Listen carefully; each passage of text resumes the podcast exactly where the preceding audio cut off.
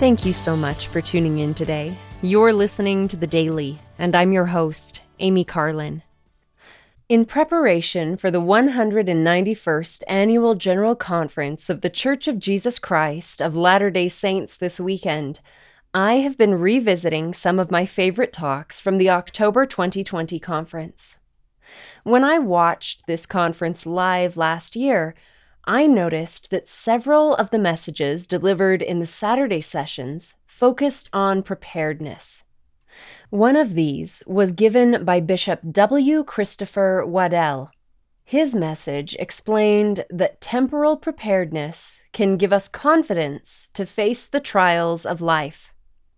He said, From the beginning of time, the Lord has provided direction to help his people prepare spiritually and temporally against the calamities and trials that he knows will come as part of this mortal experience. These calamities may be personal or general in nature, but the Lord's guidance will provide protection and support to the extent that we heed and act upon his counsel. Bishop Waddell went on to remind us of examples of this heavenly guidance, such as Joseph in Egypt interpreting Pharaoh's dream, and preparing for the seven years of famine that would follow seven years of plenty. He explained that we are led today by prophets who understand the need for us to prepare against the calamities which should come.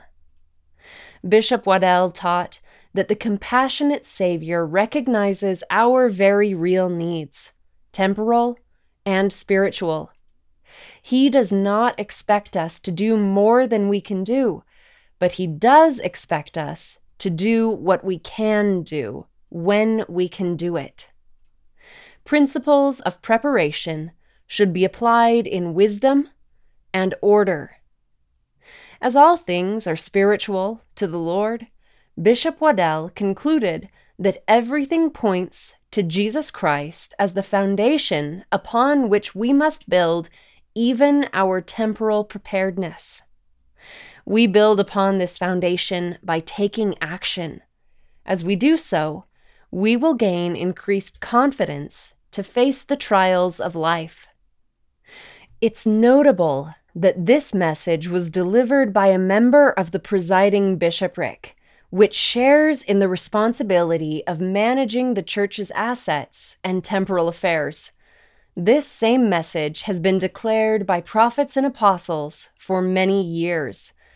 As they have asked us to prepare temporally for times ahead, it is imperative that we listen.